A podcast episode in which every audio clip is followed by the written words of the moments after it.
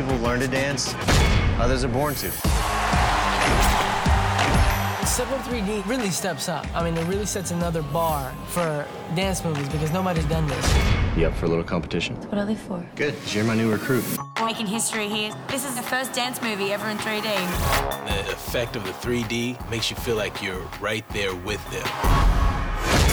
As Moose stomps on the floor, you feel like you're soaking wet fighting through the dance. That was off the chain. That's behind the decision to go in 3D.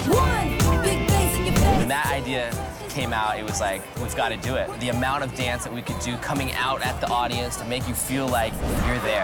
The audience really get to see everything right there in front of your face. It's very interactive, and on screen you feel like you're a part of the battle. Other 3D movies have been on stage. Here, we're going into the real world with 3D cameras. Every day moving to a new location. We're like, get the camera over here, throw it down on that curb, and give me some of the slice of New York, because I want the audience to be in that environment. Step Up movies are giving people incredible entertainment, and the dance really lends itself to this technology.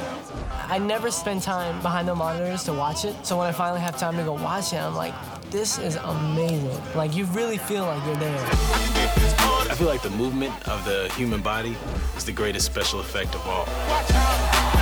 To deliver these dancers into an audience's lap all across the world and to feel like you're actually being sucked into these worlds. Are you ready for That was an opportunity we couldn't miss. The whole dance sequences that we have in this movie are pretty much unprecedented. It's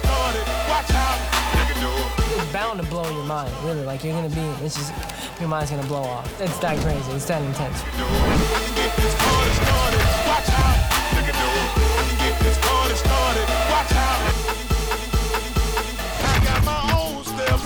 Got my own